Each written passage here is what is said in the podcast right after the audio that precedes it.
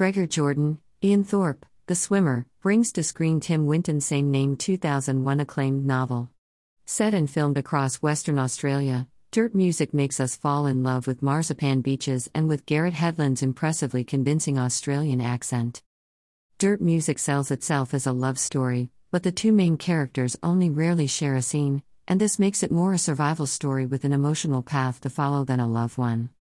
Told by the point of view of Georgie, Scottish Kelly MacDonald with an impressive Australian accent as well, a former nurse who has left his posh family, his wealthy life in the big city, and his job to become a not very loyal fishwife ignored by the community in White Point, a fictional suburb of Perth.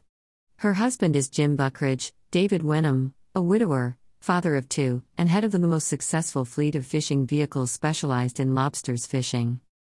During a deep skin swim to take a break from her bad patch relationship, in the middle of the sea, just before sunrise, Georgie meets Lou Fox, Hedlund, a musician turned into a lobster thief.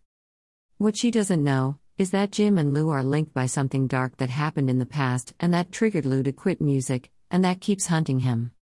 The love triangle generates a path of self destruction towards the characters while, flashback after flashback, Lou's past is revealed to the viewer, the dirt music of the title, till the moment he runs away to a place Georgie once described as her favorite spot in the world, her place.